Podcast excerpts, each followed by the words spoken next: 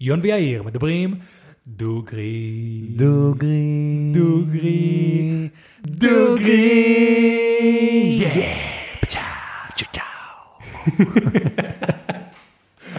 אהבתי את זה. כן, זה נשמע סבבה. אז שלום לכולם וברוכים הבאים לפודקאסט בוא נדבר דוגרי. פודקאסט שבו אני ואיר מדברים, דוגרי. פרק מספר 128. כן, כן. כן, כן, חבר'ה. אה, היום, מה? 28 לאוקטובר. אה, בוא נדבר על המלחמה. אה, לא הקלטנו מיום לפני המלחמה. שזה השישי לאוקטובר. השביעי לאוקטובר הקלטנו. אה, השישי שישי לאוקטובר, כן. נכון. והיום שבת השביעי לאוקטובר, עכשיו נדבר על מה שקרה. לא הכנו כלום, כלום. אין נקודות, אין נראה שום לי זה דבר ה- רשום. הפרק הראשון שלנו שאנחנו באים ממש לא מוכנים בשום דבר. כן, לא, לא דיברנו לפני כן. וגם. אני מודה, בלי כל כך חשק להקליט, אבל עם כן. מחשבה שזה חשוב, אז אה, מחשבה שהגיע הזמן וצריך. כי אני ויאיר אמרנו, יש לנו עוד פרק לעלות, שבוע הבא. של אורחת מדהימה. כן, אבל גם היה רצון של כאילו לנסות להקליט פרק כמה שיותר מוקדם אחרי האירועים שקרו. כן. אה, לא עכשיו לתת לזה לזרום עוד איזה חודש, חודשיים, כי אני חושב שדבר ראשון זה, זה צריכים לפרוק את זה עכשיו, כל עוד הזיכרון עדיין טרי. ואתה יודע, אני בטוח שהרבה אנשים חוו דברים שאנחנו חווינו, או הרגישו דברים דומים, אני לא מדבר על כאילו אנשים ש, שהיו שם, כן? ולפחות שיהיה בארכיון קצת מהזיכרון שלנו של מה שקרה אז. כן, נכון. וקודם. כל, תודה לסבא של שיר שהשאיר לנו את הסטודיו פה, כן, חברים. שהוא ממש ממש מגניב, עם תמונת וואסאח של אה, מטוסים. אז אה, זה וואסך מגניב. הוא שרמוטה. כן. אה, אז תכלס, אה, עליך, אתה הכי היית קרוב למה שקרה ב-7 לאוקטובר, אז אה, אני יכול לעשות קצת אינטרו, ואז אתה יכול לספר מה שקרה. מה שבא אה, לך. כן, מי ש... טוב, מי ש... נראה שכולם מודעים, אבל רק בשביל הפרוטוקול, בואו קצת נספר. יום שבת ה-7 לאוקטובר, אה, כוחות חמאס פשוט נכנסו בצורה מאורגנת, מסודרת, מוכנה, מרשימה, מרשימה. אה, זווע- זוועתית. וזוועתית, כן, הזוועה הגיעה כמה דקות אחרי זה, ש... בוא, בוא קצת נספר על מה שאני יודע ומה ששמעתי, כן? בוא קצת אה, באמת נספר על מה בעצם קרה שם, בינתיים על פי כל הניתוחים של אה, אה, חדשות 12 ועובדה וכאלה, ממה שאנחנו יודעים. לא נספר את האחרונות שלפני כן, מה שקרה באותו יום, כנראה ב-6.27 כזה, הם הפעילו קודם כל את ה... את טילים. את הטילים. הפעילו את הטילים על כל המדינה, סבבה? אה, זה הגיע אלינו, נדבר על זה עוד מעט. ותוך כדי, הם פיצצו מטענים שהם שמו בגדר, הם הורידו טילים על הרואה יורה, וכנראה גם פיצצו את הגנרטור חשמל או משהו בסגנון של מה שעוזר לבסיסים להישאר בקשר, ומה שנותן את המצלמות החשמל שלהם. זאת אומרת שברגע אחד נפרצה הגדר, וכל הקשר הלך. עכשיו יש פה גם הרבה שאלות, אני לא רוצה להיכנס לשאלות של אבל איפה זה היה, ספקולציות נשאיר לפעם אחרת. ובעצם הגל הראשון היה, נקרא לזה, נקרא לזה הגל הקומנדו, כי זה לא באמת קומנדו, של החמאס, שפשוט נכנסו במשאיות ובאופנועים. אלה החבר'ה שהלכו ישר לבסיסים.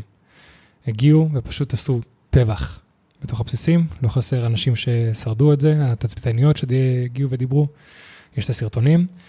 הגל השני היה נקרא לזה החירניקים, שברגע שהבסיסים היו מתוארים, הם נכנסו למושבים בעצם, לכל ניר עוז, לכל בארי, לכל, ה, לכל העוטף.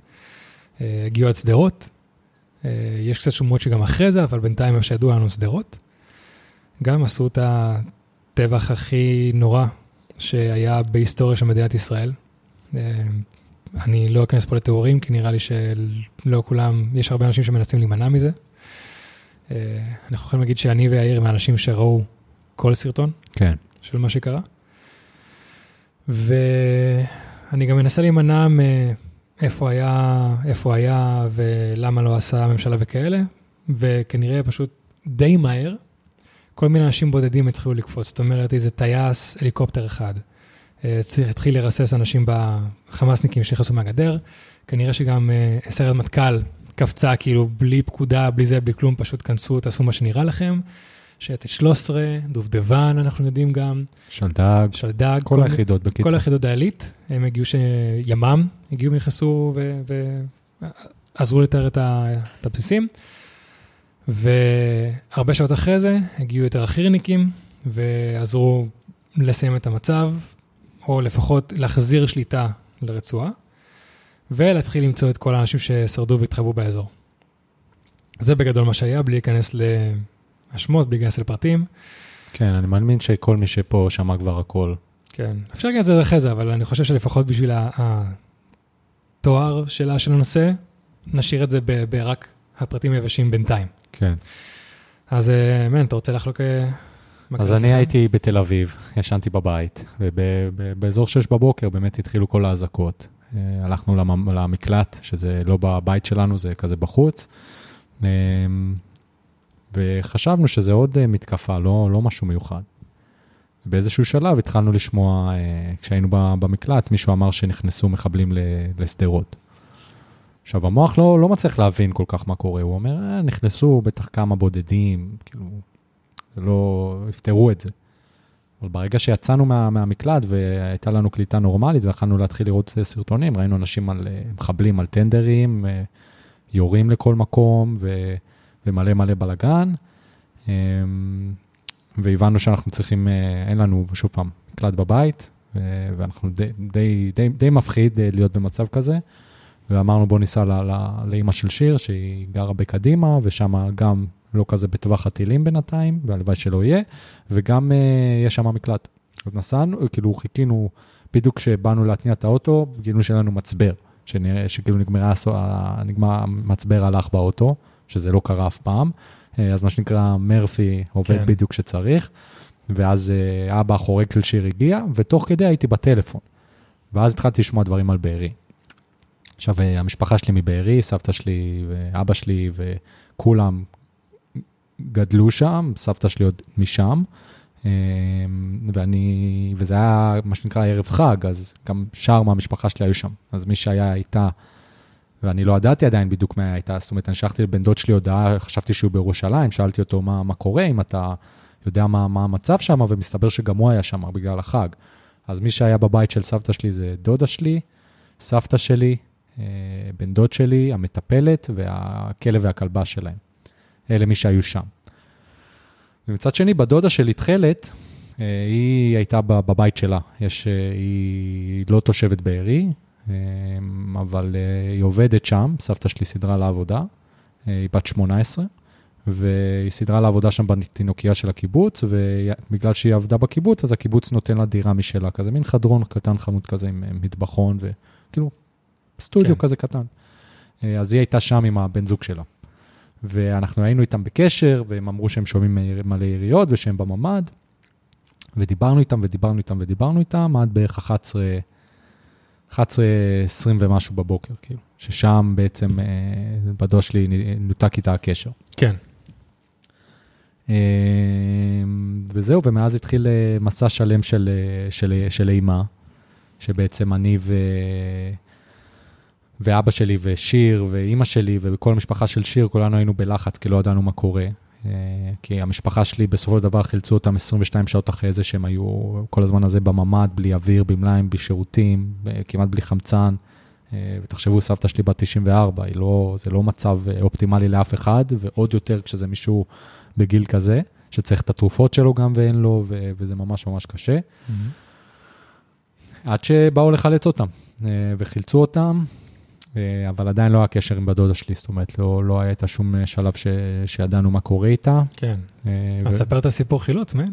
מה? ספר את הסיפור כן, חילוץ. אני בונה את זה, אה, אוקיי. סבבה. אה, ועדיין לא, לא, לא היה את הקשר ולא ידענו מה קורה, עד ש...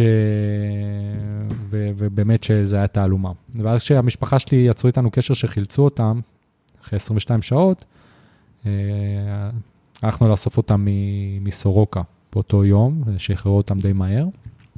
וראינו שם כמויות מטורפות של אנשים, מלא חיילים, באמת שהיה שם אה, מאוד מאוד קשה.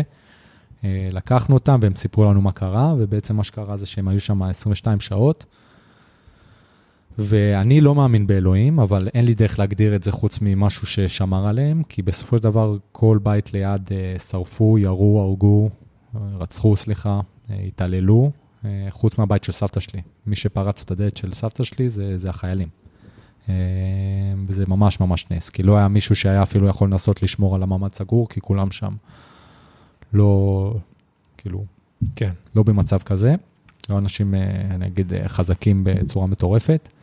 אה, אז זה, זה ממש נס. כי מי שהיה רוצה להיכנס, הוא היה פשוט נכנס. וכל הזמן הזה הם שמעו מסביב יריות וערבית, ואנשים יורים, ו, וריח של אה, עשן.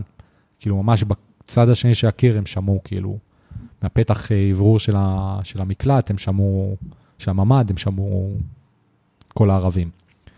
זהו, ו, וזה מה שקרה. אה, והבאנו אותם פה לנתניה, והיינו איתם אה, זמן, וכל הזמן הזה לא ידענו מה עם בת דודה שלי. עד שהצבא בא והודיע לנו ש... שהיא מוגדרת כחטופה, כי איתרו את הטלפון שלה בעזה. ואני הייתי די סקפטי מההתחלה, כי זה לא שמצאו אותה, זה לא שראו סרטון שלה, זה שמצאו שהטלפון שלה שם, שזה יכול להיות מכל סיבה. יכול להיות שהמחבלים לקחו את זה, שזה מה שכנראה היה, ו- ו- ויכול להיות שרק הטלפון שלה שם. כאילו לא, זה גם מה שיון אמר, שאנחנו ראינו את כל הסרטונים, אז אני, הסיבה שאני ראיתי את כל הסרטונים, זה בגלל שחיפשתי אותה. אמרתי, אולי אני אראה משהו שלה. אה, אז ראיתי את כל הזוועות בגלל זה. אם זה לא היה זה, אז לא יודע אם הייתי רוצה לראות את הכל. יש מצב שכן, אבל לא יודע. אה, אבל לא, לא ראינו אותה. ובמשך כמה ימים חשבנו שהיא חטופה, ואז ארגנו באמת כאילו חמ"ל תקשורת במשפחה, אבא שלי התראיין בברזיל בפורטוגזית, אני ובן דוד שלי, שזה אח של תכלת, ודודה שלי התראיינו בארץ ובעיתונים מחו"ל גם, באמת עבודה מטורפת. אבל uh, בסופו של דבר אני לא אכנס יותר מדי עמוק, כי זה באמת סיפור ארוך, אבל uh, הודיעו לנו שהיא, שהיא ובן הזוג שלה נרצחו, וארגנו את ההלוויה. Uh, אני בערך ארגנתי את ההלוויה, אני ודוד של שיר. Uh, וזהו בגדול. כאילו, כן. זה, זה, זה, זה הסיפור, עברו עליי שלושה שבועות מאוד קשים, כאילו, בכל המובנים. אה, אני, בגלל שאני הייתי היחיד שעוד היה קצת מנותק, ואני עדיין קצת מנותק, אני לא יודע אם מישהו רואה את זה על הפנים שלי, אז בגלל זה אני גם יכול להיות זה שמנהל את הכל. אז גם את התקשורת בהתחלה, וגם אחרי זה את ההלוויה. זאת אומרת, אני זה שארגנתי וניהלתי את הכל. אה, קברנו אותה במקום מאוד יפה, אז אני זה שהלכתי לראות את הבית קברות, אני זה שאמרתי להם, תקברו אותה פה, זה כאילו דברים שלא דמיינתי שבחיים אני אעשה. אה, אתה יודע, אמרתי אה, בראש שלי, במחשבות של בן יחיד, אז המחשבות שלי היו שיום אחד אני צריך לדאוג לזה להורים שלי. אבל בחיים לא לבת דודה שלי, שהיא בת 18 והיא, כאילו, רק, אפילו לא התחילה את החיים, כאילו. כן. אה, אז שורט, ממש ממש שורט. אוקיי. אמ, כן. אה, לגבי מה שאתה אומר על התפקוד, אמ, מטפל שלי אמר לי משהו שתכלס, זה מאוד נכון, אני חושב. הוא אמר שברגע שיש מצב קיצון, מצב חירום, יש כזה ספקטרום של התנהגות. קיצון אחד זה תפקוד גבוה ורגש נמוך, קיצון שני זה רגש גבוה ותפקוד נמוך. במילים אחרות, אתם מכירים את זה בתור fight flight ופריז בצד שני. זאת אומרת שאו שאתה כל כך מלא ברגשות שאתה לא מצליח לתפקד, וזה ראינו לא מעט אנשים כאלה שלא מצליחים לצאת מהמיטה, כל הזמן אה, בעליות ונפילות וכאלה, ומצד שני אנשים, בדיוק, שפשוט מתפקדים ולא מרגישים כלום, פשוט צריכים לעשות דברים. אז אה, כל מקום בספקטרום הזה, אני כבר חייב להגיד לכם, הוא לגיטימי לגמרי. אה, יש אנשים שאמרו שהם הרגישו לא טוב כי הם לא עשו מספיק, וזה חבר'ה. אין מה להאשים, אין מה לעשות. כל אחד עשה מה שיכול, וגם אם לא יכולת, מעולה, העיקר שאתם פה איתנו. אמ, לגבי הסיפור שלך, כן, האמת שנראה לי אחת הסיבות למה אני התחלתי להבין מה קורה באותו בוקר זה בגללך. אני קמתי בשש וחצי בבוקר, היה האזעקות הראשונות. תכל'ס זה יום שבת. אה, שמענו את האזעקה, יש לי כזה את את האפליקציה של אה, פיקוד העורף, דרך אגב, מי שאין לו אותה, עדיין, תוריד, זה הדבר הכי טוב בעולם. ואני כזה, טוב, נו, בסדר, שנייה, נעמוד כאן וזה, הכי כזה... כן, טוב, חזרת. לישון גם. כן, כאילו, היה זה אזעקות, חזרתי לישון, לזין שלי, מה זה משנה? ואז היה עוד אזעקות כזה בסביבות, נראה לי שמונה, משהו וטוב, שם כבר התעוררתי, וראיתי הוצאות שלך, מלפני כן. תקשיב, יון, משהו, אני לא זוכר בדיוק את ההודעות, אבל יש אה, מחבלים, נכנסו ליישובים. ואני כזה, אוי, לא, בראש שלי אני גם עדיין חושב כזה, חוליה אחת נכנסה כזה. והסרטון הראשון שראיתי זה הסרטון כזה שמישהו צילם מהחלון שלו דרך הרשת, של כאילו... רואים את באמת, הטנדר? רואים את הטנדר, כמה חבר'ה עם קלצ'ניקובים. ואני כזה, או שיט, באמת, כאילו, יש חוליה שהגיעה לשדרות, מה זה החרא הזה? ואז הסרטון השני שראיתי זה כמה החבר'ה כזה בגג. אמרתי, טוב, הם לא נראים כמו מחבלים, בטח כאילו זה, זהו, זה כבר חיילים, מתחילים לתפעל. ואיכשהו, לא יודע אם זה היה ממך או ממישהו אחר, ראיתי את, את, ראיתי את התמונה הראשונה של אחד הבסיסים. כאילו, התמונות כאילו של... יודע מה? חבר'ה, אה, עד עכשיו הייתי עם פילטר, אני רוצה כבר להגיד למי שלא רוצה להמשיך לשמוע, מהרגע הזה, אני מוריד כל פילטר, אם זה מבחינת תיאורים, אם זה מבחינת uh, מחשבות, רגשות. הייתי ו- מעדיף שתשאיר. מה? בשביל המשפחה שלי שתקשיב, מאוד קשה להם. הם לא רוצים לשמוע. אז המשפחה שלי, בסופו של דבר, אני הסכמתי לעשות את זה בשביל המשפחה שלי. והם, ר- כל מי שרצה לראות את זה מהן, ראה את זה. כן. ואני לא חושב שזה נכון, כאילו, להיכנס לתיאורים ולחשוב על הדברים האלה, כי בסופו של דבר, אני הייתי בצד של האנשים שלא רוצים לשמוע את הסיפורים האלה מהמשפחה שלי, ובשביל אוקיי. הכבוד אליהם, אני לא חושב שכדאי. סבבה. אז אני לא אתאר את הזוועות, אני כן רוצה אבל להוריד את הפילטר לגבי תיאוריות. אם רוצים לדבר באמת על, על מה אנחנו חושבים שקרה וזה, כל הדברים האלה, שם אני כבר מוריד את הפילטר. אז נחשפתי לתמונות הראשון של החיילים והמצב שהם היו בו. ומשם שאלתי איפה רואים את זה, איפה רואים את זה, מישהו אמר לי, ערוץ בשם גזה נאו, טלגרם כנס. ושם התחיל ליפול לאסימון, מה קורה? או oh, שיט, הדבר הזה, ומאותו הרגע, מאותו הרגע שראיתי את התמונה הראשונה, משהו במוח שלי עשה סוויץ'. כל יום שבת, כל היום, הייתי אה, עם החדשות דלוקות ובטלגרם במקביל, ומשהו בראש שלי אמר לי, כאילו דבר ראשון ציפיתי שאולי יגייסו אותי וזה וכאלה, אבל משהו בראש שלי אמר לי, תראה את כל התמונות, זה חשוב, אתה חייב לזכור מה קרה פה, אתה חייב לזכור מה הם עשו לנו. במקרה ומישהו יעז להגיד אחרת, במקרה ומישהו יעז לשכוח מה שקרה. אז מאותו רגע, אני פשוט הרגשתי ש... כאילו, זה לא... אין ברירה אחרת. אני חייב לראות מה שקורה פה. כן. יש גם את המשפט שלא יודע אם זה היה קצין כלשהו אנגלי, או, או, או בכלל צ'רצ'יל מישהו, במלחמת העולם השנייה, שהגיע לאושוויץ ולמחנות ואמר, חבר'ה, תצלמו הכל, כדי שלא יעזו להגיד שזה לא קרה. כן. ולצערנו, אנשים התחילו להגיד שזה לא קרה מהר מאוד. כן. וגם היה חבר'ה אה, בסגנון שלא רצו לדעת כלום, שלפני שבוע יצרו איתי קשר ראיון, אתה ראית הכל נכון? תספר לי מה קרה, תספר לי מה זה. כי התחילו גם לרוץ כל מיני שמועות על דברים שלא באמת קרו. כן. אה, וכל מיני סלבריטאים שהתחילו להפיץ דברים שלא קרו. אה, אז ככה אני ביררתי, ופשוט מאותו רגע, מיום ראשון שדברים התחילו לקרות, או מוצ"ש, אני ניסיתי לברר מה אני יכול לעשות. הייתי כל השבועיים הראשונים בהסעות של ציוד, של דברים אה, רפואיים, של דברים לחבר'ה שברחו מניר עוז, מ- מ- וציוד צבאי ורפואי ואוכל והכל. פשוט הכל התחלתי להסיע. גבול צפון, לעוטף, לירושלים, נראה לי אפילו ההסעה הראשונה שעשיתי, זה היה לחבר'ה מניר עוז, שברחו לירושלים, ניר עוז נראה לי זה היה, שברחו לירושלים, ומישהו תרם להם מחשבים כדי שיוכלו להמשיך לעבוד. זו הנסיעה הראשונה שעשיתי. אה, הצטרפתי לאיזה מיזם שהתחיל לעשות סרטוני הסברה, אה, מהר מאוד כבר הפסקתי כזה להיות בקשר איתם, כי זה היה נחמד וטוב, אבל הסגנון שלהם פחות היה שלי. ופשוט משם התחלתי להצטרף לכל מיני דברים, פשוט לא הפסקתי. לעבוד, שבועיים, כן. שלושה. אה, עד לנקודה שבת זוג שלי איזה יום אחד ביקשה יון, כאילו בוא נעשה יום אחד אני ואתה. בוא. כאילו, קח יום אחד מהמם. לנו, כי גם אני צריכה אותך. כן. אה, אני לא שקר, עד אותה נקודה, ואצלי בראש אני חשבתי כאילו, מלחמה. מי שלא מתפקד, כאילו, סבבה, קחו את הזמן שלכם, אבל אל כאילו תעצרו אותי. כן. עכשיו זה הגיע הזמן לתפקד, עכשיו הגיע הזמן לשים הכל מאחורה ולקום על הרגליים ולעזור. מי שמתמהמה, סבבה, זוז מהצד.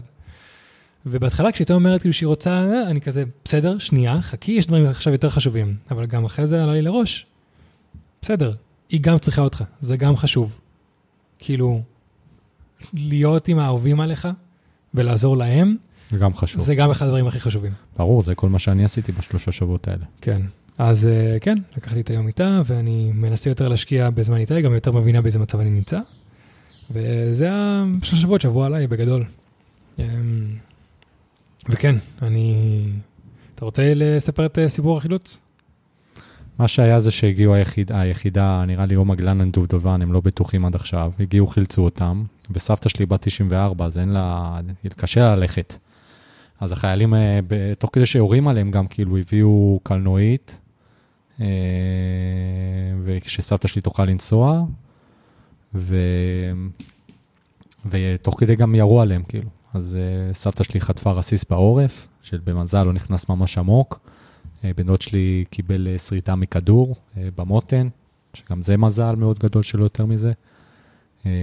ואחד מהחיילים נפצע, באורך, הם אמרו, קל לדעתם, אבל אי אפשר באמת לדעת. כן, ובאמת שזה כאילו, זה מטורף, כאילו. כן. בת 94. חבר'ה, דמיינו אצלכם בראש סצנה של בארי בשתיים בלילה, לא יודע, 4, 5, לא יודע. חושך. סבתא שלי יאיר, אימא מטפלת בקולנועית נוסעים, ופשוט צבע של דובדבן מחפים תוך כדי ירי, ורצים יחד עם הקולנועית כדי להציל את סבתא שלי יאיר. כאילו, זו סצנה שבסרטים, כאילו, לא, כן, כאלה. נכון. כן, וזה, ולרצפה, ורסיס, וכדורים, זה, זה fucking משוגע. זה משוגע. עכשיו השאלה שעדיין אף אחד לא הצליח לענות עליה, ואמרו שאנחנו נדבר על זה אחרי המלחמה, מה fucking קרה שם, אוקיי? דבר ראשון, חייבים לתת קרדיט לחמאס, אוקיי? למה שהם עשו, איך שהתארגנו. גם מה שמעצבן אותי, זה אנשים שכל הזמן קוראים להם בשמות שהם לא אנושיים. החיות האלה, השדים האלה, חבר'ה, זה היה אנשים. זה היה אנשים שהצליחו להכניס את הרעיונות האלה בראש, הצליחו לחנך אותם ככה והצליחו לעשות מה שהם עשו. זה כמו שאנשים מדברים על הנאצים בצורה כאילו של אנשים, זה אנשים בסופו של דבר. נולדו מאימא כמוני וכמוך, והצליחו לעשות מה שהם עשו. וזה מה שחשוב לזכור לדעתי, כחלק מהעניין כדי לסיים את המלחמה הזאת. הם, נכ... הם תכננו את זה, התאמנו לזה נראה לי שנתיים, כן, משהו כזה. משהו כזה, אבל אתה יודע, יש את כל ה... עכשיו אנחנו שומעים את כל האנשים שהתריעו לפני כן, הם בנו את הבסיסים לאימונים, שנראים כמו הבסיסים שלנו, הם עשו את כל המהומות האלה ליד גדר, הם הציבו את המטענים ליד הגדר, התצפיתניות אמרו שכל הזמן הם התריעו, ואף אחד לא שמע. 24 שעות לפני כן הזיזו גדוד וחצי ליהודה ושומרון. כן. כל הדברים האלה שאתה אומר, מה קרה? אוקיי, אפילו אם עכשיו הורידו את הרואה יורה. כשאני הייתי ב... אני עשיתי שתי סבבי קו בגבול... ב- בעזה. אה, כרם שלום ו... לא זוכר איפה שאני, נראה לי, לא יודע, איפשהו שם. ואתה יודע, כשיש רק תנועה איפשהו בחצי קילומטר מהגדר, כבר כאילו מקפיצים, כאילו קצת קודם שזה תהיה מוכנה. אם מתחילים להתקרב, אתה כבר כאילו על הסופה בדרך לשם. כן. אין כאילו, אתה יודע, יצאנו כזה שיצאו כל מיני, קפצו כל מיני ילדים, או חבר'ה יותר צעירים, או, או, או גברים, אבל היינו שם ברגע שהם היו בגדר. כן. אין אפס. וגם בנוסף לזה, לכל רצועת עזה יש שלושה כזה בלונים, שזה ממש לא סוד מדינה, כי אפשר לראות אותם. כן. שלושה בלונים שזה מצלמות. כן, ויש לנו. מזל"טים, ויש לנו כל מיני דברים. נפל על אירועי יורה, איפה זה היה? איפה זה היה? אתה מבין? וכל כך הרבה שאלות. נגיד, והתחיל פיצוצים וזה, נפל הכל. איפה היו כל הטנקים כבר על הגדר? איפה היה החבר'ה של הטנקים? כי ממש הבנתי, היה שם את הטנק 2-3, כאילו שאמור להיות על הגדר בלי קשר, ואז כשאתה רואה את כל הפוטג' של החיילים שנכנסו לבסיסים, אתה רואה את כל הטנקים שם, עומדים. איפה כל החבר'ה שברגע שאמרו, חבר'ה, נפל המצלמות, יש פיצוצים, עלו על הטנקים. תראה, זה הכל רק שמעתי, שמעתי, אבל גם אני רק שמעתי שכאילו, הם, הרבה מהבסיס לא, לא היה... לא היה שם, הם היו בחופש של החג, ולא היה כוננות בכלל. כאילו, זה היה כמו כל שבת, כאילו, היה ממש בקטנה. שמעתי גם אחד מהאנשים, קצינים בבסיס, שהוא אמר שרוב האנשים, חיילים שהיו בבסיס, הם היו תומכי לחימה. אז זה כאילו, בדיוק הבעיה. שבלי נשק אפילו. אז זה בדיוק הבעיה. כשאני הייתי בצבא, בעוטף עזה, תמיד יש מינימום כוח שיכול להגיב. נכון, לא כל הבסיס שם, אבל אתה לא יכול כאילו להשאיר חצי צוות כוננות ורק אנשים כאלה, כאילו... כבר שמעתי ממקורות אחרים שזה לא היה בכוונה, כאילו התיאוריה הזאת אפשר כאילו להוריד מהפרק, אבל זה פשוט הפקרות מוחלטת. כן. כנראה כל מי שמג"ד ומעלה, אחרי המלחמה צריך פשוט להת- להתבייש ולהתפטר על מה שקרה. כי המצב כוננות וכמות החיילים והתפקוד שהיה שם בעוטף, הייתי בצבא לפני עשר שנה, כן? זה לא עכשיו לפני 50 שנה, עשר שנה. כן. היה שונה לגמרי, מהמם. שונה לגמרי. מי שהיה שם בתפקידים האלה צריך כאילו להתבייש ולהיכנס מתחת לשולחן ולא לצאת בחיים שלו. באמת. לא, שמע, הם לקחו כבר אחריות, כן? השאלה זה מה הלאה, כאילו, מה, מה, מה הדרג המדיני. אני יודע שאנחנו פודקאסט שלא מדבר על פוליטיקה והכול, אבל אני חושב שפה אבל נראה לי גם פה אין קשר לימין ושמאל.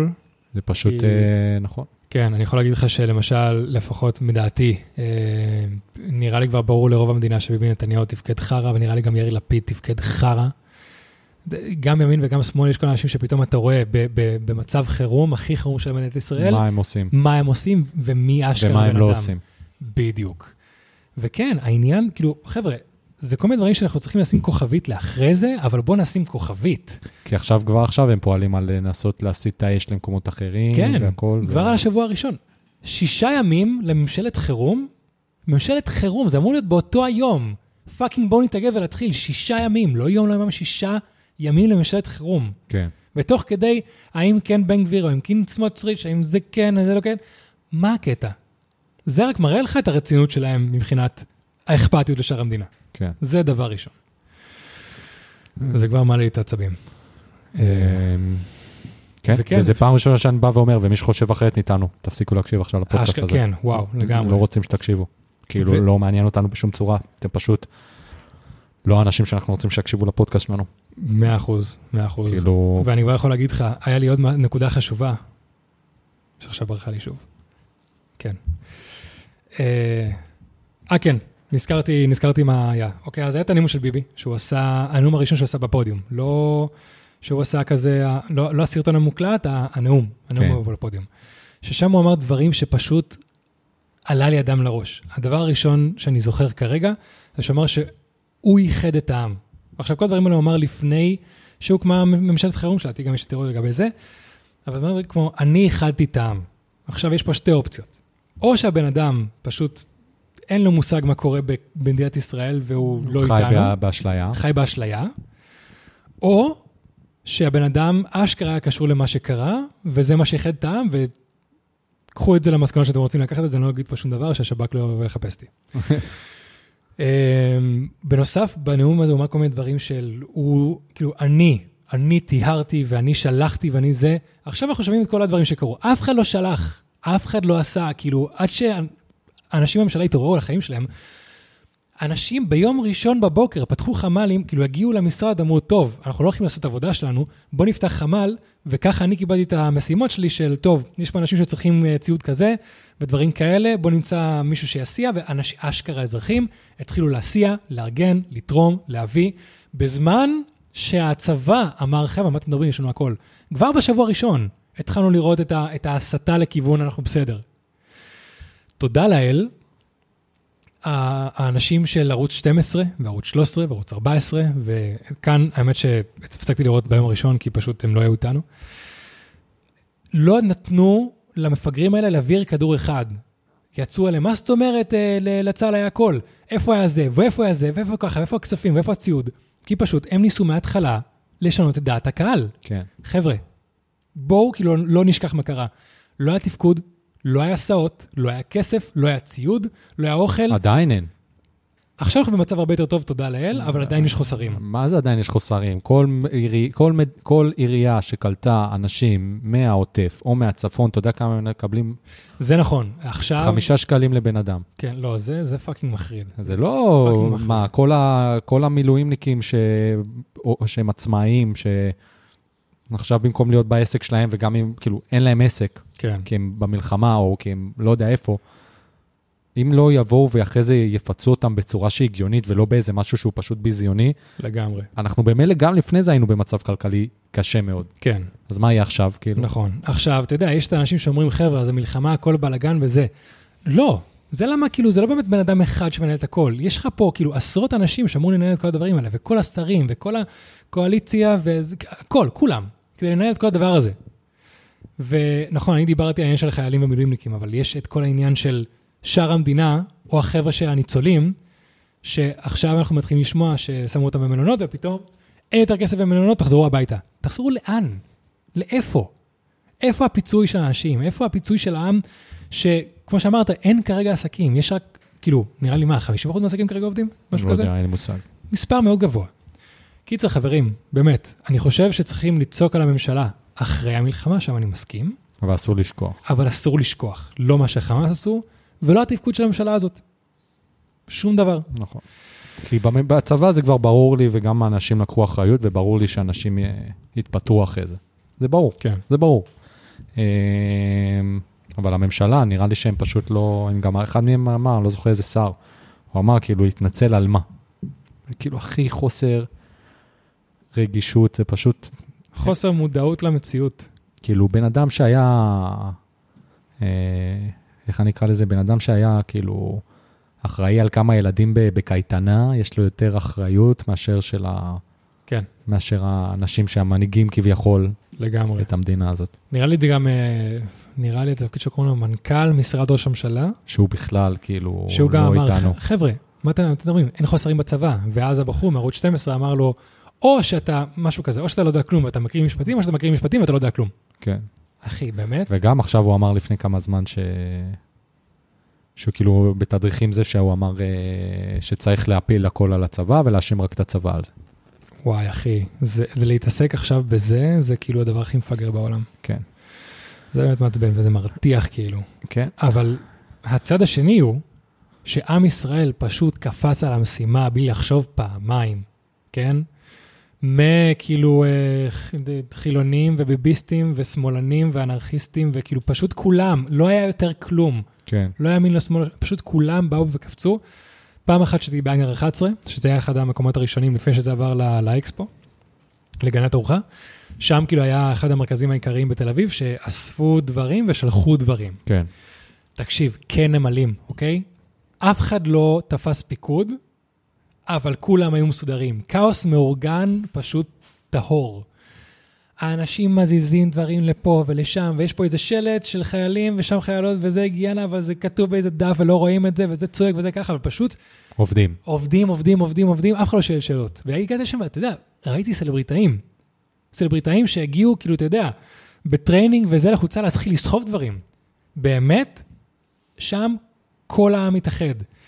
וראינו את כל היוזמות, וראינו את כל החמ"לים, וראינו את כל התרומות, וראינו את כל ה... פשוט הכל. בקטע הזה, זה אחת הסיבות שאני חושב שמדינת ישראל זו המדינה הכי טובה בעולם. כן. יש המון בעיות, אבל העם, אפשר לסמוך עליו. נכון. אבל uh, השאלה זה באמת מה יהיה, מה יהיה אחרי זה. כי המשפחה שלי כרגע לא, לא, לא מתכוונת לחזור לבארי. לא, לא מעוניינים. כאילו, כן. יהיה מאוד קשה לשכנע אותם לחזור. כל Mm. עוד. כאילו, הבסיס להתחיל לחשוב על לחזור, זה שבאמת, כאילו, יהיה בטוח שם במיליון אחוז. כן. שזה כל כך לא- אפס חמאס, כאילו. שזה כל כך לא ריאלי. וכאילו, אני ממש רוצה להאמין שזה יקרה, אבל אני לא יודע מה להגיד לך. כן. כאילו, יש את ה... אוקיי, יש את הראש השב"כ לשעבר, שמדבר הרבה לאחרונה, שהטריד את כולם, מה, מי זה? אה, כזה קרח, מבוגר. מה, בריק? כן, אבל לא, מה אמרת שהוא היה? ראש שב"כ לשעבר. לא, הוא היה אלוף איפשהו, אבל לא היה, נראה לי. הוא היה, אה, נו, אה, נציב אה, קבילות החיילים. אז אולי זה לא בריק? לא יודע. אבל אחד החבר'ה שם, כי ראיתי אותו אפילו בדרך עכשיו לפודקאסט, אמר משהו שאני חושב שהוא נכון. כי אנחנו עכשיו מדברים כולם על, על יש אנשים שאומרים כאילו להשטיח את עזה וזה, ולהעיף את כל הזה, בסדר. אבל המטרה בינתיים הרשמית, זה לחסל את היכולת הצבאית והאדמיניסטרטיבית של, של חמאס מהרצועה. נגיד ונגיע למצב הזה, שאת כל מה שנקרא פעילי חמאס, כי יש פעילי ויש תומכי. פעילי זה כל מי שקם על הרגליים ועשה משהו, גם מהקומנדואים וכל אחרי זה אזרחים שפרצו את הגדר ולקחו חטופים, ותומכי זה מי שבבית שלו לא עשה כלום, אבל הוא בעד מה שקורה. כן. אז מבחינתי, שכל הפעילי ימותו. חד וחלק. אם נגיע אפילו למצב הזה, ונפיל את כל המנהרות וכל הזה, הוא אמר משהו נכון. בסופו של דבר, חמאס זה לא ארגון, זה רעיון. זה רעיון. ואפילו אם עכשיו נפיל את כל זה, עדיין יהיה אנשים שרוצים, כי הוא אמר 15% מהפלסטינאים הם חבר'ה שבעד דרך, נקרא לזה ג'יהאדית, שהעניין של להקריב את עצמך למען למחוק את היהודים אה, מארץ ישראל.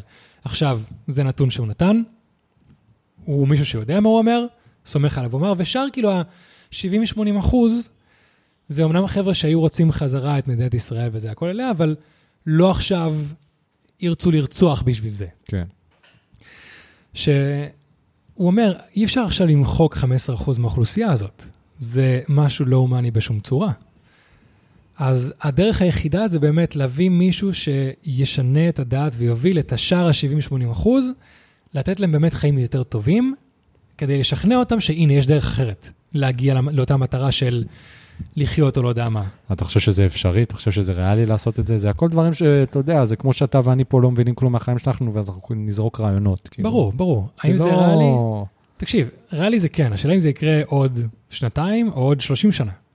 כן? כי אתה מסתכל על כל מיני מדינות ששנאו אחת השנייה במשך מאות שנים ונלחמו והיום הם בסדר, אתה יודע, נראה, נראה לי. אנגליה וצרפת, גם כאלה, במשך מאות שנים שנאו אחת השנייה, או צרפת ואיטליה, אחד מהשתיים. ובסופו של דבר היום הם בסדר, והכל טוב. ישראל, בוא נגיד את זה יותר ספציפי, יהודים ופלסטינאים, זה סכסוך אפילו מלפני קום המדינה, והפתרון, לדעתי, באמת, זה שפלסטינאים לא ירצו, שהפלסטינאים שרוצים לרצוח אותנו לא ירצו לרצוח אותנו. ברגע שיהיה חוסר רצון לרצוח ולתאר אותנו, אפשר להתחיל לדבר. כן, אבל זה תהליך ש... ובשביל זה צריכים מנהיג שיגיע מהם, או לפחות שלא שישראל תציב, זה דעתי לפחות, שבאמת יראה להם שיש דרך אחרת להתנהל, חיים טובים יותר, או פשוט דרך שהיא לא טיהור היהודים במדינת ישראל. שוב פעם, נראה לי שזה אחלה של רעיון אה, באוויר, אבל הוא לא, לא בר יישום בשום צורה. כרגע היום, 2023, אין מנהיג כזה. אתה צודק. אין, לא... ואם יהיה מנהיג כזה תוך כמה ימים, שבועות, יהרגו אותו. כן, אתה חושב? ברור, מה. וככה זה עובד, מה, איך זה עובד מה, בקרטלים של הסמים בקולומביה ובדרום אמריקה בכללי. נכון. כולם חושבים שהדברים נרגעו שם. כן. לא נרגע, ההפך, זה נהיה יותר מסוכן, אבל כן. הרבה יותר שקט. אתה אפילו לא שומע על הדברים שהם עושים, אבל הם עדיין שולטים שם בהכל. נכון. וזה בדיוק זה. וברגע שאיפה היה, ב, אם אני לא טועה, באקוודור עכשיו, היה כן. איזה מנהיג שבא ואמר, אני הולך להילחם בהם, לפני כמה שבועות הורידו אותו. כן. זה בדיוק ככה. גם תכלס בעזה, נראה לי אחרי ההתנתקות הראשונים שהיו כביכול, הכוח השלטוני שם זה הפת"ח, אבל מהר מאוד הצביעו לחמאס, וחמאס פשוט טבח בהם. כן.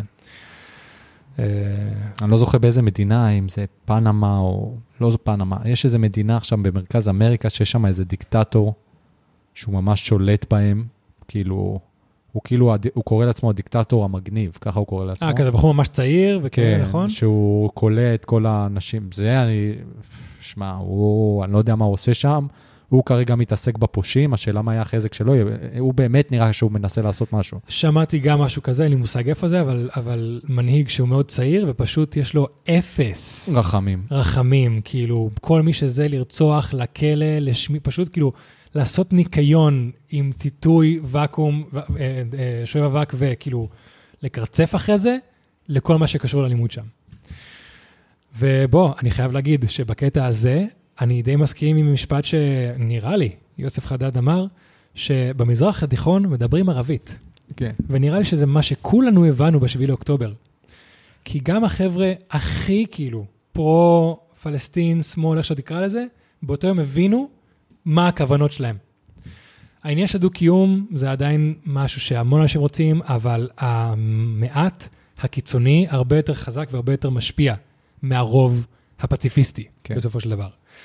ובאמת אתה רואה את השינוי וחילוף מנהיגות שקורה פה במזרח התיכון ב-50-100 שנה האחרונים, וזה נכון. התרבות, לא הייתי אומר התרבות, המורלס, המוסר. המוסר פה שונה מהמוסר המערבי, המוסר האירופאי, המוסר הצפון אמריקאי. כן. אנשים פה מסוג, מסוגלים לעשות הכל כדי להגיע למטרה שלהם, מהמם. ולזרוק את, ה, את שלהם מתחת ל... ל, ל כאילו, לדרוס את שלהם והכל כדי... המטרה פה זה להשמיד את היהודים. כן. ונכון, במזרח התיכון מדברים ערבית, אז או שאנחנו נתחיל לדבר ערבית, או שאין לנו... או שלא נדבר בכלל. כן, ואז אין לנו, כאילו, זה יחזור על עצמו, שוב פעם ושוב פעם ושוב פעם. שמע, כן. כן, אתה יודע, וזה עוד שאנחנו לא מדברים על מה קורה בצפון, שלך תדע, כאילו, מעניין למה, למה הם מחכים. כן, אתה שמעת שזה אמור להיות uh, מתקפה כפולה. כן, שבינתיים זה לא משהו שדובר צה"ל אמר, אבל מספיק גורמים עם ידע אמרו את זה. אה, גם שזה היה אמור להיות מתקפה של חיזבאללה ושל חמאס בו זמנית, בזמן שחיזבאללה כובש את הצפון, נגיד עד כזה קו אמצע גליל, או עד כזה קצת מעל חיפה, ושחמאס כובשים את ישראל עד כזה, אתה יודע, פשוט מחלקים את ישראל לשניים, ממש כזה מגיעים עד השטחים, ותוך כדי הם נותנים רבאק לערבי פלסטיני, ערבי או פלסטיני ישראל שבעד חמאס וחיזבאללה ורוצים גם להתחיל להרוג ולנקום ביהודים. כן. אז פשוט ברגע, יש לך את כל הקו של הדרום, ששם נמצאים כל הבסיסים הגדולים של, ה, של הרצועה, שכביכול שומרים על הקו הזה, נופלים. כל הימ"חים וכל הבסיסים בצפון נופלים, ואז פשוט יש לך מצב שמילואימניקים אין להם עם מה לקבל ציוד, צה"ל אין לו מושג מה קורה, ותוך כדי גם יש משהו בתוך ישראל. זאת אומרת, כן. תוכנית נפלאה, ותוכנית גאונית כדי ביום אחד להפיל את ישראל. כן. אבל מה קרה? חמאס ראו שיש מסיבה, מסיבת נובה, ואמרו, אנחנו לא יכולים, פשוט כאילו, אתה יודע, הרצון להשמיד יהודים היה כל כך חזק, יותר מהשכל של, כאילו, אתה יכול לחכות עוד כמה ימים ולהשמיד את כולם, או לחכות למחר ולהרוג את החבר'ה האלה, ופשוט לא כן. הצליחו להחזיק את היצר הרצחני שלהם, ונכנסו וציפו שחיזבאללה כאילו תגיד, יאללה, הם, אה, זה ערב פתיחה, נעשה כזה. ולא, וחיזבאללה לא נכנסה, כי פשוט ראו איך ישראל הגיבה. כל זה אתה מניח, זה לא שמישהו רשמי אמר את זה. זה, שוב, זה לא דובר צה"ל אמר את זה, אבל אנשים בדרגות גבוהות או שהיו בדרגות גבוהות, זה מה שהם סיפרו. זה ההנחה שלהם. בדיוק, כן, כן, בדיוק. כאילו, כן. זה לא, זה לא, זה לא משהו רשמי, שכאילו מישהו רשמי אמר, אז חבר'ה, זה היה תוכנית, כן? כן, אבל איך תדע, אנחנו רק בהתחלה של כל זה. כן. נראה לי שזה יהיה פרק בהמשכים ונצטרך מדי פעם לעשות עדכונים. לגמרי. כן, זה... אתה יודע, גם היה את הטילים מתימן. כן. כן. יש פה הרבה נושאים, ואני באמת מרגיש שזה בתכלס גדול עלינו, כאילו, אין לנו את הידע המקצועי לדבר על זה ברמות uh, מטורפות. נגיד, סתם, אני רוצה לראות אותך, שאלתי... אנחנו מדברים על מה ששמענו, כן? אנחנו לא עכשיו... אנחנו, חבר'ה, חברים, דיסקליימר, אנחנו לא דובר צה"ל. רוב הדברים שאנחנו אומרים פה זה ממה ששמענו. כן. מאינסטגרם, טיקטוק וחדשות. אז uh, לקחת הכל בהתאם. נגיד מישהי שאלה אותי שאלה, ש... כתבתי בקבוצת וואטסאפ של הפודקאסט, שאלתי כאילו מי רוצה לשאול שאלות, לא שאלו יותר מדי שאלות, אבל מי ששאל, שאל את הדבר הבא. לא יודעת אם זו שאלה, אבל נושא ששווה לגעת בו, לא הרבה מדברים על זה. למה מצרים לא פותחת את המעבר לכיוון שלה לכל האזרחים העזתים? איפה יש מנהיג אחד שקרא למצרים שתעזור לעזתים לצאת מאזור המלחמה? יודעים לשים על ישראל אצבע מאשימה, אבל לא על המדינות השכנות. איך פולין ידעה לפתוח את הגבולות שלה לעיר אוהלים לפליטים בשבועות הראשונים של מלחמת אוקראינה מול רוסיה, אבל מצרים מפחדת על האדמה שלה. זה נושא שמשגע אותי כבר שבועות, איך אף אחד מהתקשורת בקושי מדבר על זה.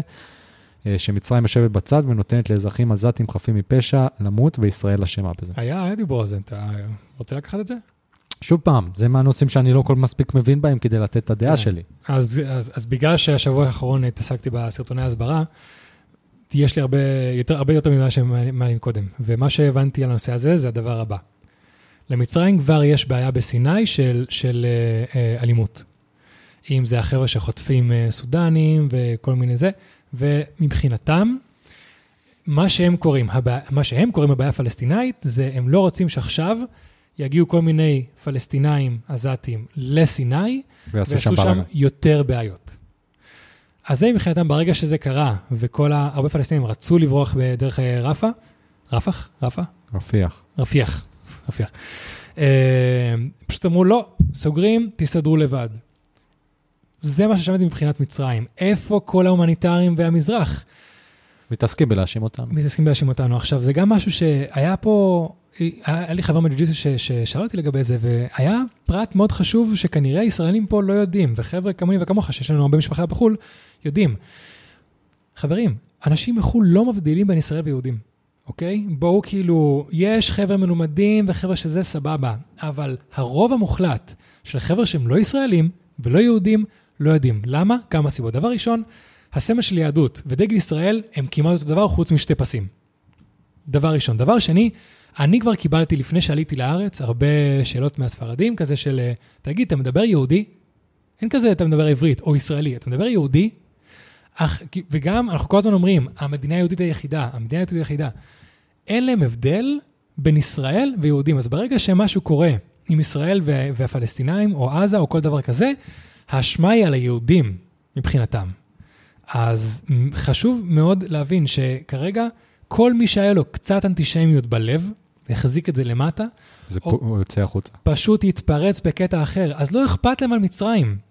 גם עכשיו יצא הסרטון הזה של ווקס, שחלק מהדברים שאמרו, זה שמאז ההתנתקות, יש רק את מעבר ארז, שמשם יוצא הכל, ואם אנחנו סוגרים את זה, העזתים... חבר'ה, בדיוק, יש גם את רפיח. למה אף אחד לא מדבר על זה? יש שם עוד פתח ועוד נסיעות והכל. כן. אנשים פשוט כרגע לא אכפת להם, כי כל האנרגיה האנטי-יהודית פשוט התפרצה לה. וראינו כן. את זה עם ה-BBC, ראינו את זה עם ה-CNN, ראינו את זה עם פאקינג אל-ג'זירה, שאתה ראית, חיים אתגר, כן. מצא את הצוות אה, מצלם כזה ביפו? הזיה שזה ישראלי עושה את זה. כן. אני כן. הייתי בשוק, כאילו. אה, תקשיב, אני לא יודע אם עדיין יש, אבל אני בטוח שעדיין יש ישראלים שנגד ישראל. כן, בטוח. יש עדיין, כאילו, אני בטוח ש... בטוח. כן. זה לא שאלה, כאילו, יש מספיק אנשים מטומטמים שלא משנה מה. כאילו, אני אגיד לך, השאלה שלי על, ה... על כל ה... כאילו, השאלה שלי שתמיד מעניינת אותי, זה כאילו, מה כן צריך, כאילו, מה יק- יגרום לאותם אנשים להבין שאנחנו, כאילו, מה כבר, מה צריך לקרות? שום דבר. כאילו, כלום. יש אנשים שפשוט כל כך חזקים על הדעה שלהם, כי זה חלק מ... לא ניכנס בפסיכולוגיה, אבל הם מרגישים שזה חלק מהזהות שלהם. אפילו אם הם לא חזקים בפוליטיקה, אה, יש אנשים בשני הקיצונים, שברגע שהם חושבים משהו, אם הם טועים לגבי זה, אז הם, בתור בן אדם, כבר לא טובים. כי אין כזה דבר לפתוח, כאילו, אני עכשיו מאמין במשהו ואני אגן על זה, כי ברגע שאני לא זה, אז אני לא שווה גם שום דבר לעצמי ולא שווה שום דבר לשאר. כן. אז אין לדבר איתם, אין לשכנע, ונחשפתי להרבה אנשים האלה בשבוע האחרון. אין, לא משנה מה תגיד. ולדעתי, אנחנו גם לא צריכים להתעסק עם אנשים כאלה. כן, זה הייתי אומר אפילו האחוזון הבודד ממש בקיצון. כן, אם יש כזה את הגרף שזה כזה כמו, אה, כזה כמו ש- כל כן, הגרפים של פעמון. האוכלוסייה, פעמון בדיוק, אז הם ממש כאילו האחוז אחד בקצה. בוא נקרא לזה, אנחנו צריכים להתמקד בחבר'ה שכאילו 150 אחוז ל-95-99. שזה החלק שנגיד עוד היו קצת נגד ישראל לפני כן, או פה או בחוץ, אבל ברגע שראו מה קרה בשביעי לאוקטובר, אמרו, what the fuck, קרה כן. פה, אוקיי, משהו פה שונה. והם איכשהו קצת כזה, אנחנו לא רוצים שהם יעשו את זה שוב לישראלים, אבל מצד שני ישראלים מפציצים ומסכנים מעזתים וזה וזה. את החבר'ה שבאזור האפור האלה, זה החבר'ה האלה שאנחנו צריכים להחזיק עם ההסברה הישראלית. כן. בכל כוח אפשרי. ויון עושה את זה נהדר. עכשיו תספר להם איך הפכת להיות סלב, יון. וואו, זה, זה היה פשוט... רגע, זה מתקשר לגמרי. לשאלה, ש... כי עכשיו אנחנו עושים קצת סוויץ', עוד שאלה, שזה מישהו כן, כן, שאל. כן. מה אתם. חושבים על לצחוק על המצב כדרך להתמודד? אני חושב שכל דרך להתמודד היא נהדרת. כן, אז בגלל זה אנחנו קצת נצחק על יון שהוא נהיה סלב, וזה ה... כן. אז כן, חבר'ה, יש את ה... אוקיי, יש את הבחור שאני לא זוכר את השם שלו, עם ה... עם ה... שכל הזמן צוחק, הם, אה, אז הבובי, נכון, הבחור עם הזקן, לא יודע מי זה. לא? וואי, חבר'ה, תרשמו למטה מי זה, שהוא באמת פשוט מוציא סרטונים כל יום מצחיקים רצח, הוא נראה לי כרגע במילואים. הוא דיבר על הקפה ועל הש... והעוגיות, וכאילו עשה מלא דברים. אחי, אתה נהדר, חולים עליך, תודה רבה. אה, נוציא קטע, נתייג אותו, אני אולי ראיתי ואני פשוט לא זוכר. יש מצב. כזה בחור שנראה כזה שחום, זקן כאילו מאוד עבה, אבל קצר, לא. לא משנה. קיצר, אמ, ונראה לי גם מתן פרץ מדי פעם מוציא דברים אה, זה, אני באמת חושב שלצחוק על העניין כרגע זה אחלה דרך אסקפיזם, אחלה דרך להתמודד. אי אפשר להישאר שקוע בזה כל הזמן. יש אנשים ש... שהם צריכים את זה, סבבה. רובנו צריכים קצת אסקפיזם. כן. גם החבר'ה שקוראים בתפקוד. כן. אה, ואתה יודע, גם בואו בוא כבר נשים את זה על השולחן.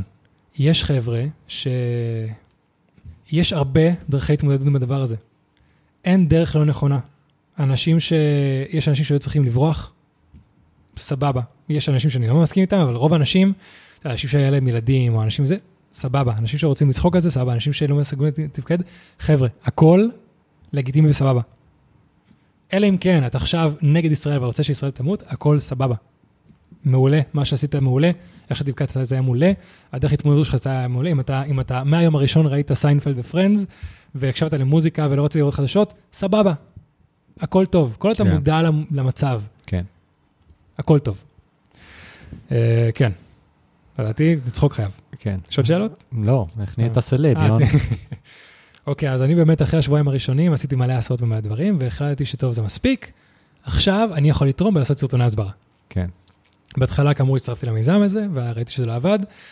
כל הזמן, כל הזמן, אנשים שלחו לי מיזמים חדשים. נפתח סטודיו, צריכים אורחים, צריכים זה, צריכים זה, צריכים... באמת? לא מגזים, כי מתי שאמרתי את זה גם לבת זוג שלי, הראיתי לה. כל שעה וחצי מישהו שלח לי לינק, או טלפון, או קישור. ובהתחלה שלחתי הרבה חבר'ה. בסופו של דבר הבנתי, טוב, כל אחד שעושה את שלו, יש לי כמה רעיונות, בואו נוציא את זה לפועל. הוצאתי סרטון אחד על התגובה של ישראל, כי היה את הקטע הזה של, של uh, responsible, uh, proportional response, וזה שיגע אותי, עשיתי איזה סרטון, היה בסדר, הגיע כזה ל-4,000, 5,000 צפיות. ואז בגלל חברים שלי בחו"ל, שהיה להם שיחות איתם, uh, והם פשוט היו נגד ישראל, אמרתי, טוב, בואו נעשה סרטון שמיועד לחבר'ה הפרו-פלסטינאים שפשוט לא מצליחים להבין, לא מצליחים לקלוט, שמה שהם עושים זה נגד יהודים ולא פרו-פלסטינאים. כן. עשיתי סרטון, אני חייב להגיד לך שמן הסתם, יון לגרדה, זה ארוך מדי, אני לא בטוח מה זה השיר הזה, יודע מה? זה מלחמה, פשוט תפרסם, עדיף שיהיה בחוץ מאשר בפנים, צריך כרגע כמה שיותר. פרסמתי. ופשוט משם נראה לי כולכם כבר יודעים מה קרה, זה התחיל להתפוצץ. להתגלגל, להתפוצץ, כי בהתחלה זה, זה התחיל די מהר, ואמרתי, וואו, התלהבתי כזה, וואי, זה הגיע ל-15,000 צפיות. זה הגיע לזה, ופתאום הלכתי עם אה, חבר שלנו, הרצל, לעשות אה, גם מסעות, ואני כזה מדבר איתו, אחי, זה הגיע ל-100,000 צפיות, זה 150, 180, וואו, הלכתי לישון, וכן, פשוט מתי שזה הגיע למיליון צפיות. what the fuck, ותוך כדי, אתה יודע, האנשים שולחים לי הודעות, ויש לי מלא request להודעות, ו notifications, ובהתחלה, עוד איך שניסיתי לענות, לענות בתגובות, ב comments. חבר'ה שהיו בעד, עשיתי כזה לב, חבר'ה שהיו נגד, ניסיתי להסביר. היה כזה פעילות ושיח, מתי שאמרתי, כאילו, אני לא מצליח לא עומד לעקוב, בזה. לא עומד בזה, חבר'ה, תסתדרו. כאילו, כל מי ששלח לי הודעה ולא הגבתי, חבר'ה, אני אוהב אתכם, אבל פשוט הפציצו אותי, הפציצו אותי. ואז התחילו הסטוריז של הסלבריטאים. הראשונה הייתה ניב סולטן, ש, אה, שהיא נראה לי הייתה בטהרן, היא השחקנית המרכזית, היא שמה אותי בסטורי שלה, כזה וואו, what the fuck, יון, תראה, סלבית, וואי, מדהים. אחרי זה הגיע הבחור של אה, פאודה, פאודה. איך ליאור? רז. ליאור רז, בסטורי שלו, אני כזה, מה הולך פה? ואז עוד סלב. מאיה ורטהיימר. מאיה ורטהיימר, עכשיו כאילו בטוויטר, שדרך אגב, אין, אין לי טוויטר, ולא פרסמתי בטוויטר, אבל כנראה כרגע זה רץ בטוויטר, מתפר... כאילו, כמו אש. איזה בחור שהוא אה, manager של איזה hedge fund, מיליארדר. שהוא מיליארדר, כן, עשה לזה share. כן, אז כרגע, באינסטגרם שלי, זה בסביבות ה... נכון? 4 בוא מיליון? נבדוק, ארבע- ב-4.2 מיליון צפיות. כן. Uh, וגם משהו חשוב, זה שכל מי שביקש, אני הבאתי לו את הקובץ המקורי שיפרסם אצלו. כי אנשים רצו בהתחלה, היי, אנשים אמרו לי, היי, צלם את זה גם בספרדית. מה, אתה דפוק, אתה יודע? אתה יודע כמה עבודה זה? אני חייב להגיד לכם, אני נשמע שם כמה צפיות. 4.3. 4.3, זה fucking פסיכי. ועלית מ-600 עוקבים ל-6,000, נכון. הייתי כזה עם 600 עוקבים שאגרתי כזה בשנים. 6,815. זה fucking פסיכי. מה תעשה עם כל הכוח הזה, יון? דוגרי, כלום. אני הולך להמשיך לעשות מה שחשבתי שאני אעשה מקודם, עם קבוצות הזדמנויות ששוות על זה. אה, חבר'ה, גילוי נאות, מישהו אמר שאולי אה, אה, חברות בארצות הברית רוצות לשדר את זה או לדבר איתי, נטוורקס. אני גם חושב על זה, רואה מה, בכלל מה ההצעה, אבל בדיוק, אם עולות הזדמנ- הזדמנויות כאלה, לוקח את זה. אני עדיין הולך לפרסם את אותם סרטונים שרציתי לפרסם לפני כן. אני אמרתי לך מה אתה צריך לעשות. מה? אני, אני חושב שזה בדיוק זה. אמרת שאין לך מספיק את ה... אמרת, אני לא נועה תשבי ואני לא יוסף חדד, שאין לי כן. את הכוח מאחורה. כן. תביא את הכוח. אה, כן. אז uh, באמת יצא הסרטון המחריד והנוראי והשקרי של ווקס, שמדברים כאילו על ההיסטוריה של עזה. פשוט רצף שקרים אחד אחרי השני, שכאילו פשוט רציתי להקיא תוך כדי שראיתי את זה. ומישהו, כאילו ברגע שזה עלה, מישהו שלח לי את זה, היי יון, אתה חייב לעשות תגובה לזה. ופשוט, אתה יודע, זה סרטון של 15 דקות, וכל חצי דקה יש שקר.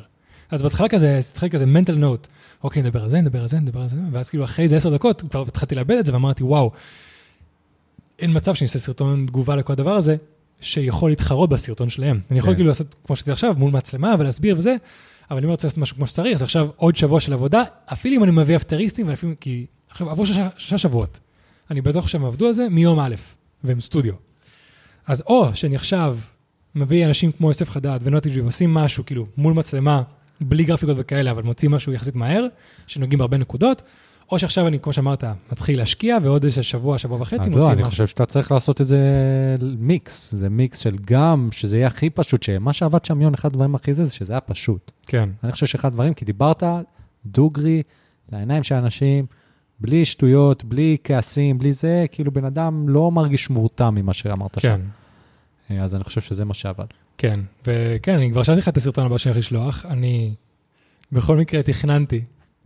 תכננתי, כאילו, יש לי כבר עוד כמה סרטונים כתובים, שגם בגלל הזמן הפנוי שיש לי, והזמן שהסרטונים האלה לוקחים, אני לא יכול להוציא אחד כל יום. כן. אז כאילו, אני מוציא אחד כל כמה שאני יכול. כי חבר'ה, בואו, אני מדבר שם פצצה אנגלית בסרטונים האלה, אבל כל משפט שם, הוא היה שם- קלט היה שם קטעים איזה שצחקתי. 15 דקות. היה שם כמה קטעים שצחקתי. מה, איזה... אני לא זוכר מה, היה שם את ה... שאתה כזה מדבר, מדבר, ואז אתה כזה יוצא לך כזה... כזה, היה לך... נה. אז שתבין, זה אחרי שבחרתי מכל שאר הטייקים, סרטון באמת של חמש דקות, ה footage זה שעה וחצי. שעה וחצי, man, שכל ה-military and initiative infrastructure, שפשוט אני לא מצליח להוציא כן, מהפה, זה קשה. וגם אין לי פרומפטר, ואני גם בינתיים מנסה לעשות בלי זה פרומפטר, כדי שבדיוק זה יהיה אישי, ולא כאילו לקרוא תוך כדי. שזה גם מסר למנהיגים שלנו, אל תפסיקו להקריא מפרומפטר. כן. אמ, פשוט לזכור את המשפטים ולהגיד אותם לוקח זמן. כן. אם היה לי, אם באמת היה לי עכשיו יום שלם נקי מהכל, לא צ'ילי ולא לארגן את הבית ולא לבשל ולא זה ולא כלום ולא עבודה, שחזרה לי גם, והייתי יכול מהבוקר לעבוד רק על זה, לכתוב, להקליט, לערוך, הייתי יכול להוציא סרטון ביום אחד. וואלה, אני חושב ש... אבל אין כזה דבר, לפחות בחיים שלי כרגע. אני אגיד לך, באמת, יש רגעים שאני מרגיש שהמ- שהעולם, האלוהים או, או הצ'קרות אה, נותנים לך מתנה. באמת, יון. כן. אני לא אומר את זה סתם. נותנים מתנה, כי אני לא צוחק עכשיו, נותנים Mhm. מתנה. ואפשר לבחור לקחת אותה או לא לקחת אותה. אני חושב שיש פה בסיס גם לתרום למדינה כמו שמעט מאוד אנשים יכולים, מהמם. וגם להגשים את החלום שלך, כן. שזה ליצור חברת הפקה. כי אני חושב, ב vision שלי, אם אתה עכשיו אתה כותב פוסט בפייסבוק, אני עושה את הסרטונים האלה, הסרטון האחרון שלי הגיע לככה וככה צפיות, אני רוצה לעלות מדרגה, להתחיל להוציא יותר סרטונים, כאילו שאני, כי אני לא יכול לעשות הכל לבד, מי מצטרף אליי? האנשים הטובים יצטרפו אליך, לאט לאט, ואחרי שכל העולם הזה נגמר, אתה נשאר עם צוות של אנשים, שאתה יודע שהם תותחים, ומשם הכדור יכול להתגלגל, מן. כן. יכול ממש ממש זה להתגלגל. רעיון טוב. אתה מבין? כן. כאילו, זה... בוא נפרסם את הסרטון הבא, נראה מה קורה איתו, וכן, האמת שזה רעיון טוב. כאילו, כן. ואם אתה צריך ממני עזרה במשהו, לא יודע. אפילו אם אתה רוצה שאני אקרא לך את ההודעות ויעזור לך לסנן, כאילו, אני יכול לשבת עכשיו, כאילו... וואו, חבר'ה, יש לי פשוט מאות של הודעות. כן, מה שאתה צריך. מן. כאילו, אני אשמח לעזור בכל דרך. אתה מבין? גם אני עכשיו נמצא במצב של... אה, עזרתי למשפחה שלי שלושה שבועות. ואני עכשיו כאילו חוזר לשגרה, אבל עדיין אני נמצא במצב של כזה, אוקיי, אה, מה, הלאה, איך אני עוזר? זהו, מה עם העבודה למשל? אני חזרתי לעבוד ביום חמישי. אוקיי. היה קשה לעבוד, אבל חזרתי. כן. אה, אין מה לעשות, צריך להתפרנס, כאילו, ברור. ובסופו של דבר אני לא הייתי, הייתי תומך לחימה בצבא, אה, ונתנו לי פטור, כאילו, היה לי פרופיל 45, נתנו לי פטור מהמילואים, וזהו, ואני מאוד מבואס מזה גם, אתה יודע, אחי, כן. כאילו, כאילו, חלום שלי היה להיות, אה, כאילו, אמרתי אתמול לשיר, כאילו, אם לא היה לי את כל השיקולים של המשפחה והכל, כאילו, ולא הייתי במחשבות של בן אדם בן 30, אני מאוד מצטער על זה של כאילו, שאני לא יכול להיות קרבי עכשיו, כאילו, ולהיות מהאנשים שממש כאילו... אבל מה שאתה עושה, נגיד, זה, זה תרומה כן. מטורפת, כאילו. אני לא אשקר, במשך רוב העשור האחרון, אה, סליחה, משהו שאני גם הייתי בקרבי ושוחררתי עם מילואים לפני כמה שנים, עשיתי איזה שטות ואמרו לי, כאילו, תודה רבה, לך הביתה, סיימנו את העניין. אה, וכן, מאותו רגע אני חזרתי וניסיתי ולהוציא אישורים והכל, ובסופו של דבר הגעתי לנקודה, שנה, שנתיים אחרי זה, שאמרו, סבבה, נכון, אתה צודק, היינו מחזירים אותך, אבל כרגע אנחנו בתקופה שאין תקנים. זה היה כזה ב-2017, 2018, משהו כזה. אמרתי, טוב, עשיתי הכל, באסה. הגיע עכשיו המלחמה, אמרתי, יאללה, שיגייסו אותי. מסתבר שבאמת, אפילו יש כל מיני אנשים מהצוות שלי ששוחררו ממילואים, והיה אחד שאשכרה הגיע, התייצב, ואמרו, כאילו, סורי, כל הכבוד לך שהגעת, אבל אין תקנים. פשוט אין, עכשיו כדי להחזיר מישהו מילואים, זה ניירת, וכספים, ו- וביטוח לאומי, כאילו כל מיני דברים כאלה שאומרים, כן. לא עכשיו. לא עכשיו. לא עכשיו, שזה מבאס. אז כן, מאותו רגע פשוט הרגשתי, טוב, אין לי ברירה אחרת, אני לא יכול לתרום במילואים, אני אתרום במשהו אחר. עכשיו, אני מנסה לתרום בצורה של הסרטונים. שזה מדהים. כן. זה מדהים. כן. וזהו, אז אה, חבר'ה, אנחנו... מתי הפרק הזה יצא? השבוע או שבוע אחרי זה? מה אתה אומר? אה, אני חושב שכאילו... אפשר להוציא את השבוע, תכלס. כן, זה יותר, אני יודע אה, שהלו"ז, ששבוע הבא, לא יודע, יהיה הפסקה, ופשוט כאילו לא, נוציא את זאתי. נוציא... אה, שהיא תחג- שהיא תחגג לעוד שבוע? כן. כן, אפשר. אפשר. כן, זה פרק... אה, פרק חשוב שזה יצא השבוע. אז כאילו, כן, ואנחנו נתעדכן, ואנחנו מאוד, כמו שאתם מכירים אותנו, אוהבים את השגרה, אז אנחנו גם נשמור על השגרה של, שגרה של אה, פרקים נורמליים. אה, אנקדוטה קטנה, נראה לי, שלי, לפני שאני, אה, מבחינתי אפשר לסיים. הקלטנו את הפרק האחרון בשישי לאוקטובר, ומי ששם לב, ולפני הפרק, וגם במהלך הפרק, אבל לפני הפרק, אה, דיברנו על הבירה ששתינו. הבירה ששתינו זה בירה שקוראים לה אייסיס, זה מדרום הארץ, ומי שהביאה לי את הבירה הזאתי, זאת חלת. אה, בת דודה שלי שנרצחה בבארי, שזה מבחינתי כאילו די מטורף. כן. כאילו הזייתי, באמת, אין לי מילים, כאילו. אה, ואני יודע ש... אני לא מעכל, עדיין לא מעכל, מהניסיון שלי עם סבא שלי שנפטר ב-2017, לקח לי כמה שנים להקלוט, כאילו. וואלה.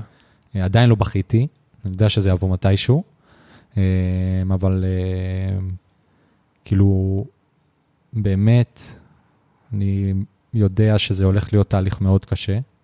אה, אני מאוד דואג לדודה שלי ולסבתא שלי ולבן דוד שלי, אה, ו- ו- ואני כאילו מאחל ש- שנצליח אה, להתאושש מזה כמה שאפשר, כמה שיותר מהר. אמן. ותכלת, איפה שאת לא נמצאת, אוהבים אותך, ו... וכאילו מקווים ש... שאת בסדר. כן, לא יודע אם להגיד אמן או כן, אבל מסכים איתך. והמניר צריך את כל החמאסניקים. גם. לא נשאיר אחד בחיים. אה, מה, זהו, אווירת אה, סוף פרק? כן, נראה לי כן, כן. אז אה, כן, באמת, חבר'ה, וכל מי שבאמת איבד מישהו, כל מי שנפגע, אנחנו באמת מקווים שאתם בסדר, מקווים שהחטופים יחזרו בקרוב, מקווים שכולנו נצליח להשתקם מהדבר הזה. באמת, כולנו בזה ביחד, אה, כל אחד בדרך שלו, כל אחד עם מה שהוא עבר, כל אחד עם מה שהוא לא עבר, וכל אחד שיעשה מה שהוא יכול, אה, שתדעו שאנחנו אוהבים את כולכם. אה, ויאללה, נקווה באמת שנחצך להגיע למצב בקרוב שאנחנו פשוט חיים, לא יודע אם להגיד בשלום, בזה, פשוט שחיים בשקט. שאתה כן. קם בבוקר ואין איזה מלחמה על הפרק או איזה איום על הראש שלך ממשי. כן. נקווה שנגיע לזה, לא יודע אם בקרוב, אני מקווה שזה יגיע ב- בעתיד הקרוב. כן. וזהו, חברים, עד כאן. לפודקאסט בוא נדבר דוגרי, פודקאסט שבו אני ויאיר מדברים, דוגי. פרק 128. יאללה, ביי חברים. סלמת, חברים. דוגרי